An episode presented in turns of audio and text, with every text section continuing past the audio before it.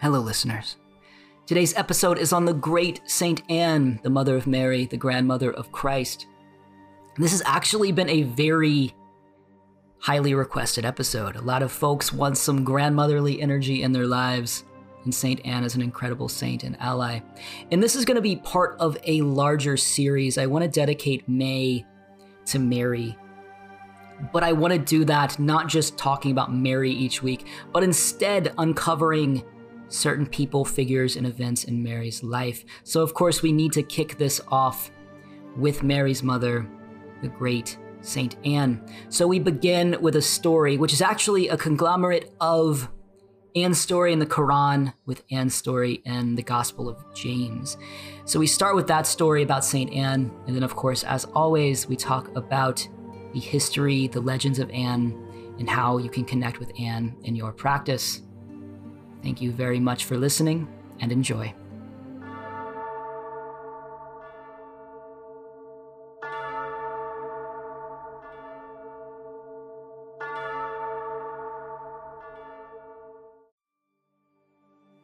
Anne, wife of Joachim, was in tears as she fed the birds. As she nurtured and fed the friendly creatures, it only made her regret not having children in her life. But it was too late for her now because she was too old. And God knows that they've tried. Seeing his wife in distress yet again, Joachim came and wrapped his arms around her. He also began to sob before getting up and venturing into the wilderness. Where are you going? Anne called out. To pray, Anne. To pray until God gives us a child. Days and days passed until one night Anne was awakened by a voice and a bright light. Do not be afraid. Do not be afraid. Do not be afraid, the sweet sounding words kept repeating. You and your husband's prayers will be answered, so dry your tears and give glory to God. Too stunned to speak, who, what, who, and what are you? Anne asked. I am the strength of God. Gabriel. Simultaneously, the angel known as the strength of God, Gabriel, appeared to Joachim as he slept in the woods. Get up. Go to your wife, Joachim, and it's done. Months later, as Anne held her newborn baby girl in her arms and Joachim stood by her side, the same familiar light filled the room. This time it was an entire choir of angels. Gabriel approached Anne, picking up her newborn girl, kissed the baby's small head, and whispered, Welcome. Don't cry because I will be seeing you again very soon. Mary.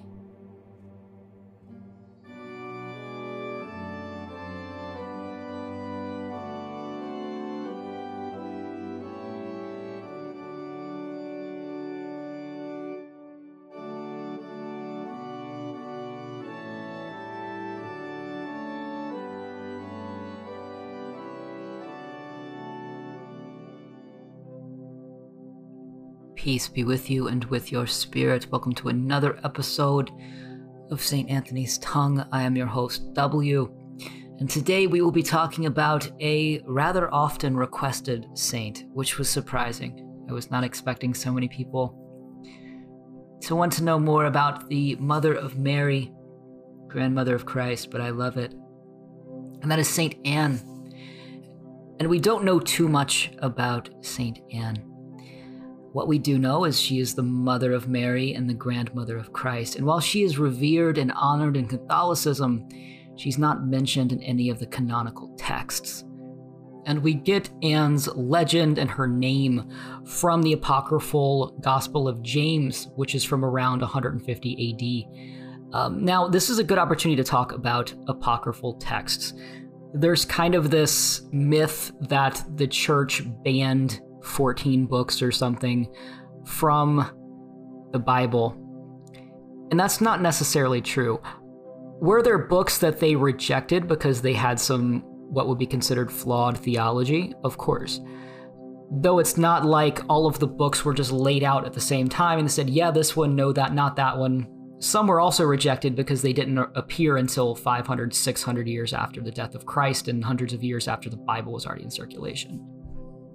But again, we have to remember that the Catholic Church doesn't believe in sola scriptura, that the, the Bible is the sole source of truth. And the Gospel of James is actually a good example of that because while, yes, there were parts of it that the church did not find to be fitting to be in the normal canonical texts, they still took pieces from the Gospel of James.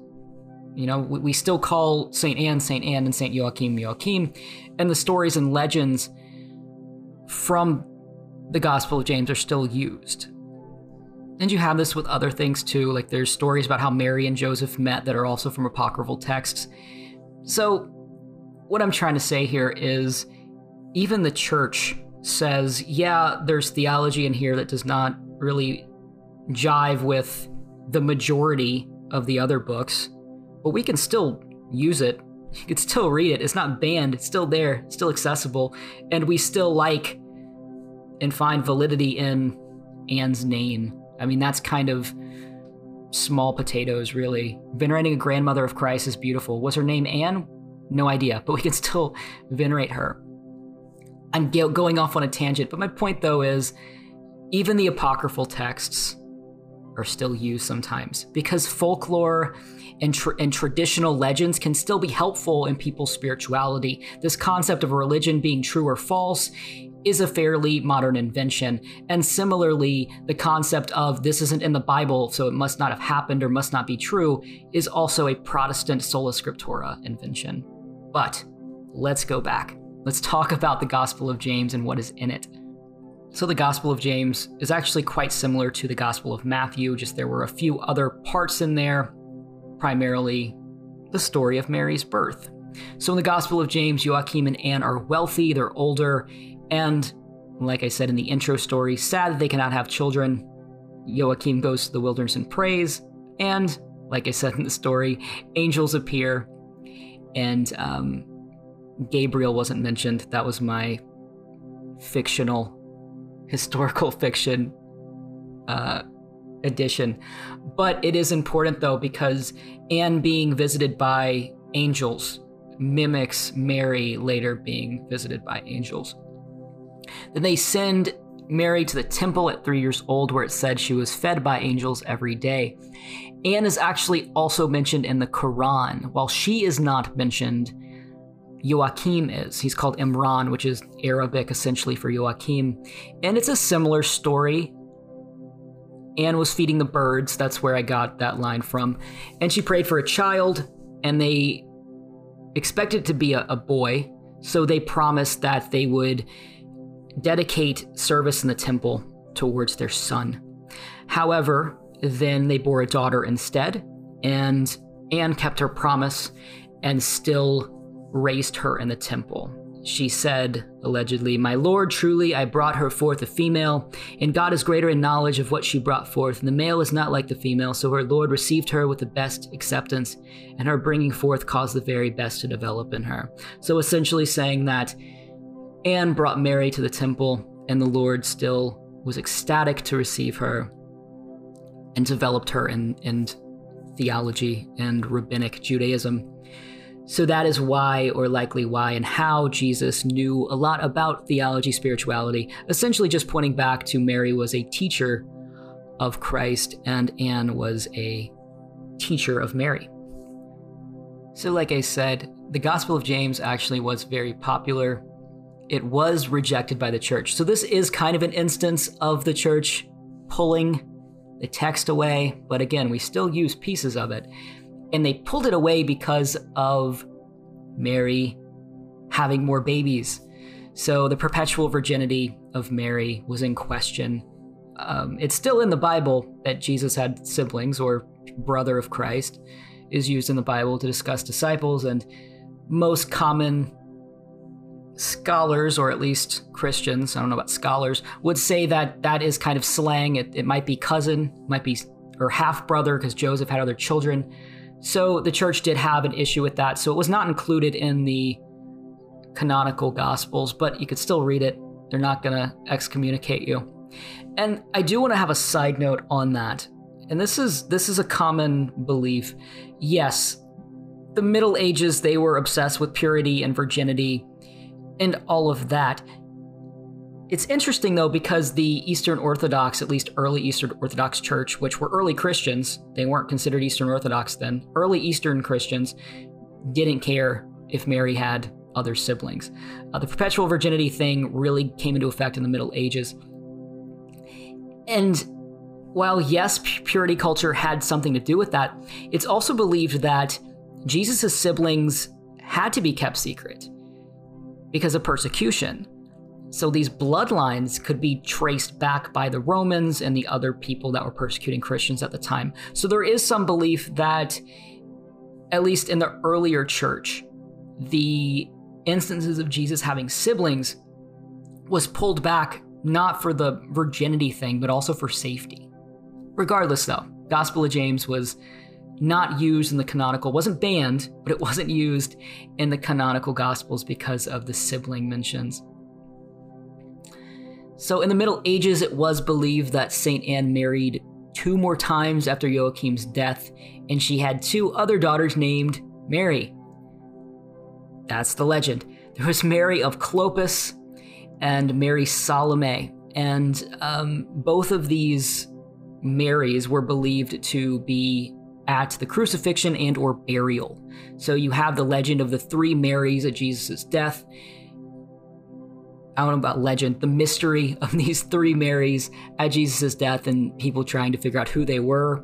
Likely the Virgin Mary, that's one. We know she was at the crucifixion, and then likely Mary Salome and Clopas, or Virgin Mary, Clopas, and Magdalene. It gets even more confusing because there's a Mary of Bethany, there's a Mary, mother of James, and then other people are like, well, was Mary, mother of James, also mother of Jesus?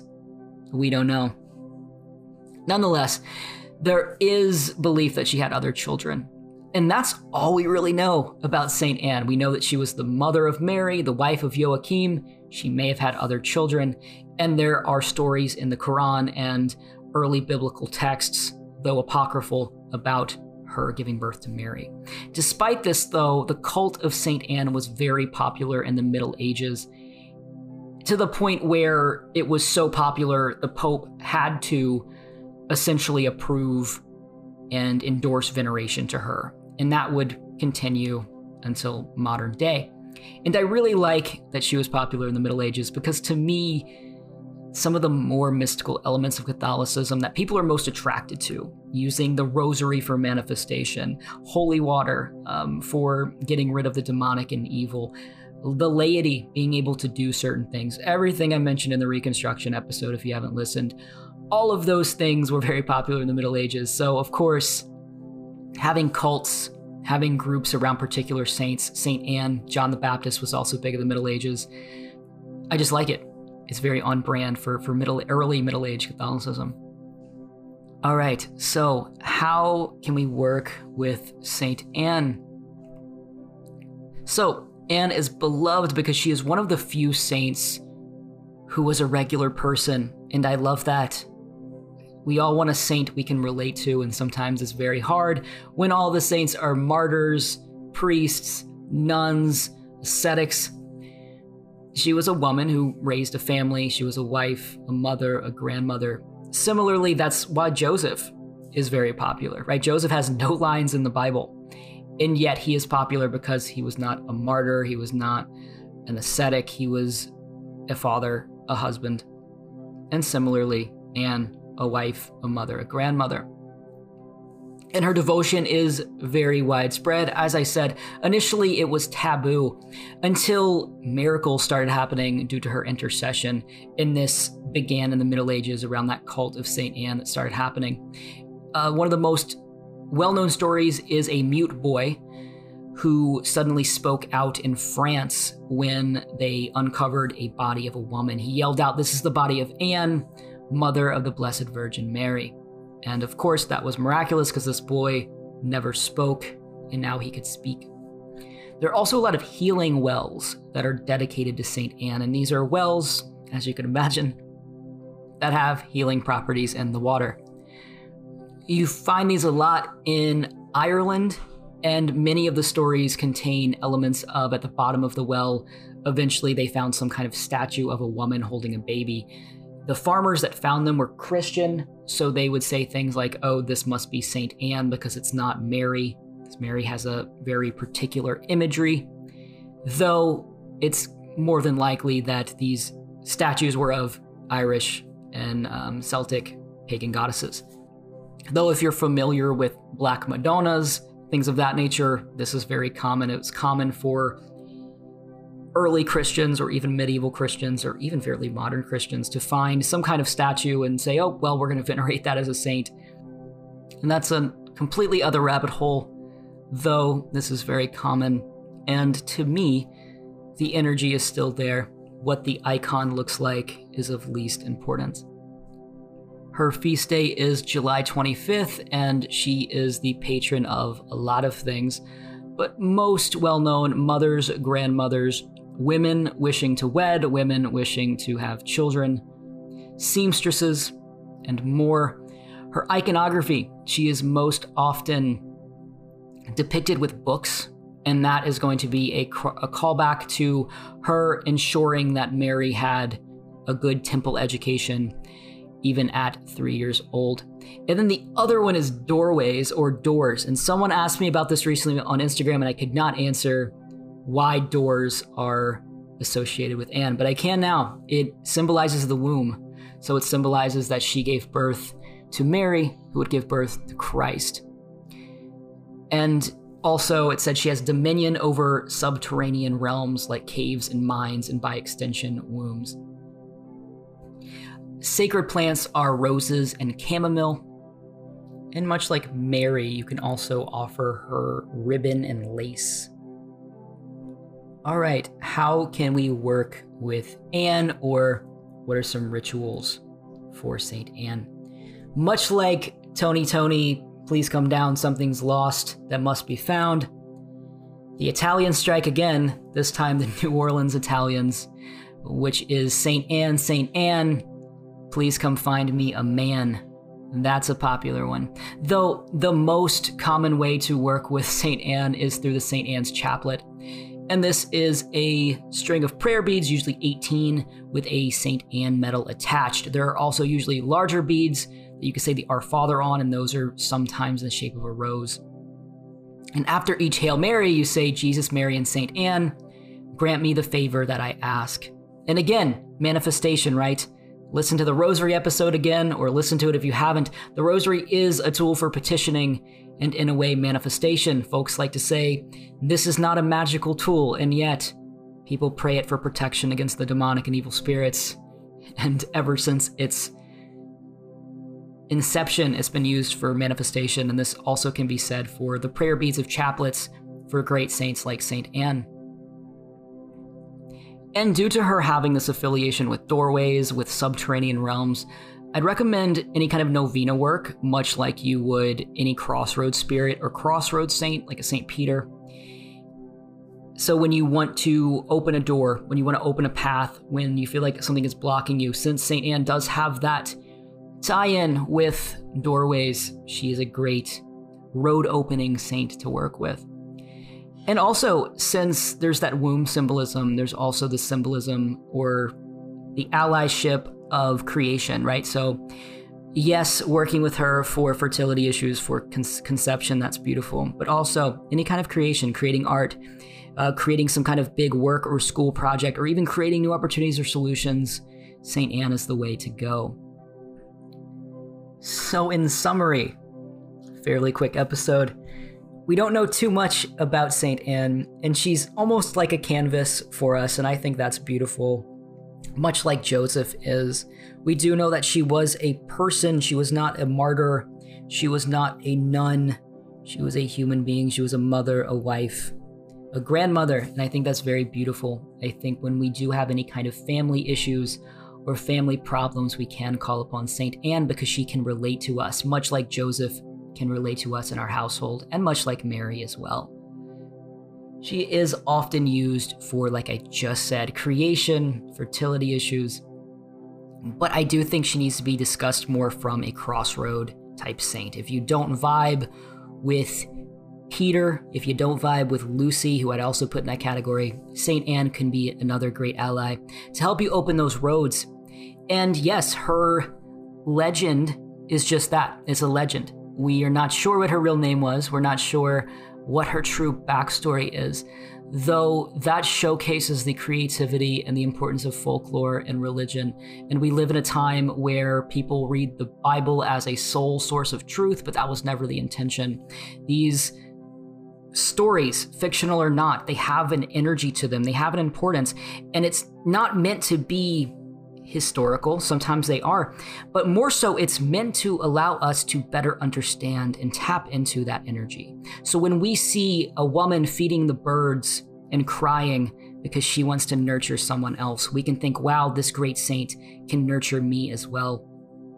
So there's these stories that I think people write off because they're not in the Bible, or people get in a tizzy because they feel like the church is banning it. No, it's still there. You can read it. But these these scripture items, apocryphal or not, canonical or apocryphal, if they're in the Bible or not, these scriptures are meant to reveal something to us on an individual level. We will all resonate with things differently. So the stories, the legends of Saint Anne, whether it was written by Saint Thomas, St. James, whether it was written by a nun or a monk, whether it was written by just someone in the Middle Ages that had devotion to her, these stories are still intended to give us an energy that we can relate to, work with, bring us closer to a great saint who in turn can bring us closer to God. Let us pray. In the name of the Father, and of the Son, and of the Holy Spirit. Dear God, many people feel far away from you because they feel as if they cannot connect with you. Because how can we connect with a disembodied figure that is both far away yet still so near? And to solve this issue that many people have, you sent great saints alongside your son, alongside his mother, to show us that we can have hope, to show us how we can love, and how we can see you and trust in you. And in the story of the great Saint Anne, we see a woman who is just like us, who had a family who had fears, who had sorrows, and yet your angel still appeared.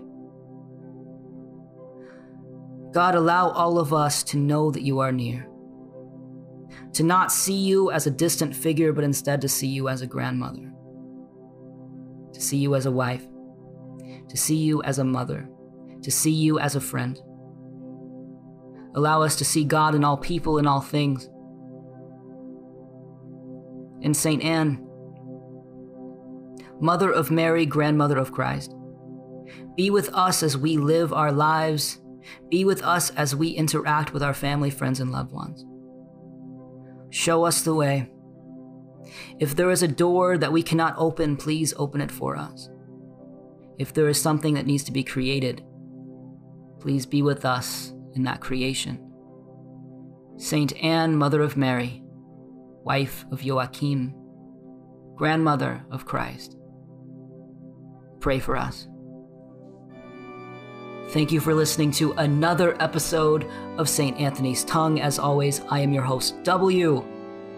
Tune in next time and remember St. Anne, St. Anne, come and find me a man. God bless you all. Take care, and until next time.